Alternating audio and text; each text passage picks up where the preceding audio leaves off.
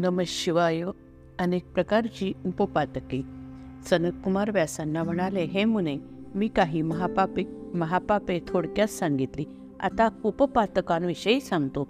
दुसऱ्याचे द्रव्यहरण करणे अति अभिमान धरणे अति क्रोध करणे नास्तिकतेचा प्रचार करणे वेदबाह्य धर्मबाह्य आचरण करणे दुसऱ्याचे उपकार न जाणणे विषयाची आसक्ती असणे सज्जनांची ईर्ष्या करणे आणि द्वेष करणे परस्त्रीचा विचार करणे आश्रमातील लोकांना त्रास देणे इतरांचे धान्य व पशु चोरणे जल अपवित्र करणे स्त्रियांच्या अधीन राहणे स्त्रियांचे रक्षण न करणे राजाची पाठीमागे निंदा करणे देवयज्ञ पितृयज्ञ यांचा त्याग करणे राज त्याग करणे स्वधर्माने न वागणे दुराचार करणे नास्तिक होणे नेहमी खोटे वळणे पंक्तिभेद करणे ही सर्व उपपातके आहेत.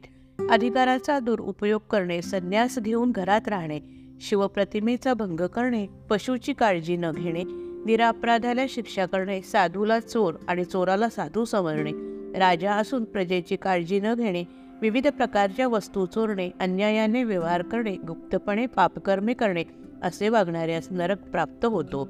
यमलोकाच्या मार्गाचा प्रकार. सनतकुमार म्हणाले व्यासजी मनुष्य चार प्रकारच्या पापांनी यमलोकी जातो म्हणून प्रत्येक कर्म अत्यंत विचारपूर्वक केले पाहिजे. यमाचे आज्ञाधारक दूत अतिशय भयानक व कठोर असतात. ते पापी लोकांना अनेक प्रकारचा त्रास देतात.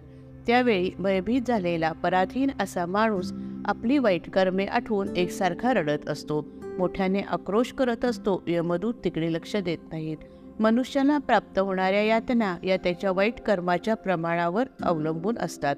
तो जसे कर्म करतो तसे त्याला फळ मिळते. पापी माणसाला खाली डोके व वर पाय बांधून आपटत नेले जाते. त्यांना साखळीने बांधून ठेवले जाते. पोटावर प्रहार केले जातात. कोणाला गळफास लावून ओढत नेले जाते. कोणाला जिभेमध्ये अंकुश अडकवून ओढत नेले जाते. त्या पाप्याचे शरीर विदीर्ण केले जाते. लोखंडी दांड्याने त्याला वारंवार मार मारले जाते. पापी माणसे तहान भुकेने व्याकुळ होऊन जातात. दुष्ट निर्दयी लोक विविध प्रकारच्या यातना सोसून त्या मार्गाने यमलोकी जातात. विक्राळ शरीर असणारा यम पापी लोकांना अनेक प्रकारचा त्रास देतो. यमाच्या हातामध्ये अनेक प्रकारची अस्त्रे असतात. त्याच्या सहाय्याने तो पापी लोकांचा विविध प्रकारे छळ करीत असतो. पापी लोकांना कोणत्याही प्रकारची दया दाखवली जात नाही.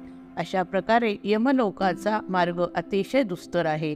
विविध नरलोकांचे वर्णन. सनतकुमार म्हणाले व्यासजी यमदूत पापी लोकांना यमलोकी घेऊन जातात.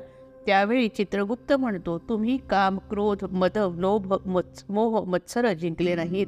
त्यामुळे तुम्हाला नरकात यावे लागले आहे वाईट कर्मामुळे नरकात जावे लागते याची तुम्हाला कल्पना नव्हती का? तुमच्या पापाला सर्वस्वी तुम्ही जबाबदार आहात. तुम्ही स्वतः चोरून पापे केली. त्यावेळी धर्माचा विचार का केला नाही? आता दुःखाने आक्रोश का करता? नरकामध्ये राजा असेल तर त्याला चित्रगुप्त म्हणतो. तू संपत्तीमुळे व अधिकारामुळे धुंद झाला होतास. लोकांचा छळ करून तू त्यांना दंड दिलास. राजा राज्य हे काही काळ असते ही तुला जाणीव नव्हती का?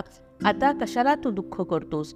रा राजा तू सर्वांच्यावर राज्य करत होतास आता तू एकटाच आहेस. यमदूताने तुला बांधलेले आहे तुझ्या पापकर्मामुळे तू मान खाली घालून उभा आहेस. यमदूत म्हणाले राजाच्या अंगावर पापाचा फार मळ साचला आहे. असे बोलून त्या राजाला गोलाकार फिरवून त्याला उंच भिरकावतात तापलेल्या शिळेवर त्याला रोंचोराने आपटतात. कालचा राजा पापामुळे गरीब झाला होता. आपल्या पापांची फळे भोगत होता.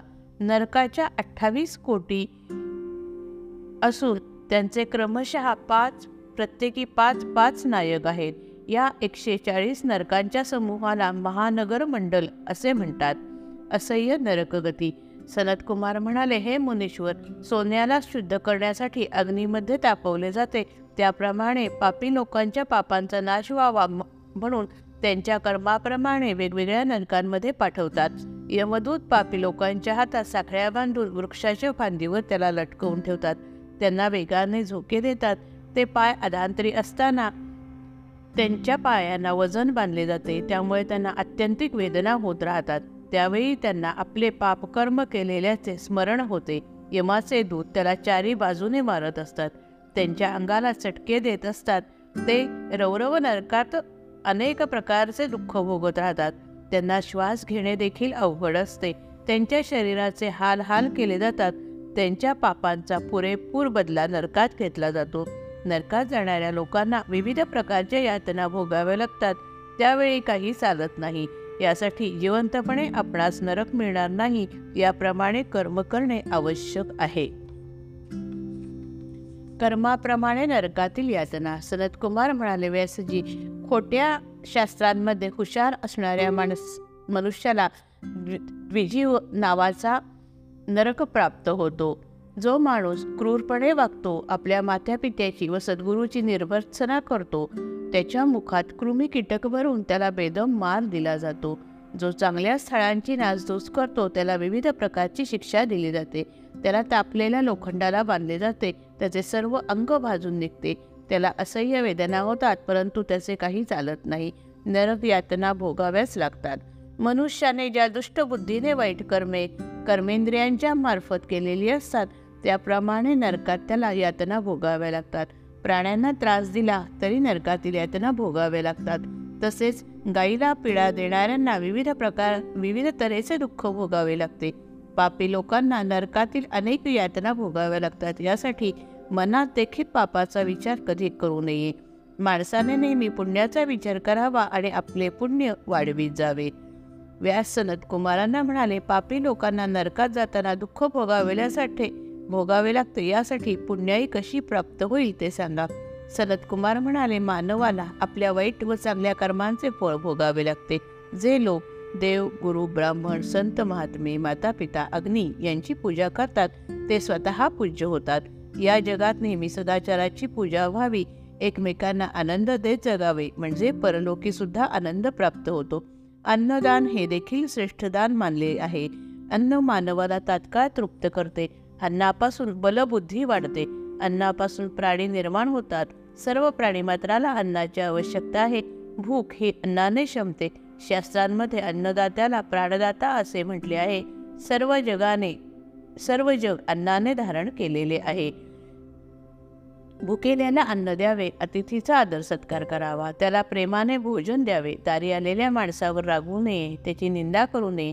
अन्न पाणी वस्त्र शय्या छत्र आसन अश्वधेनू या गोष्टींचे दान महत्त्वाचे मानले आहे.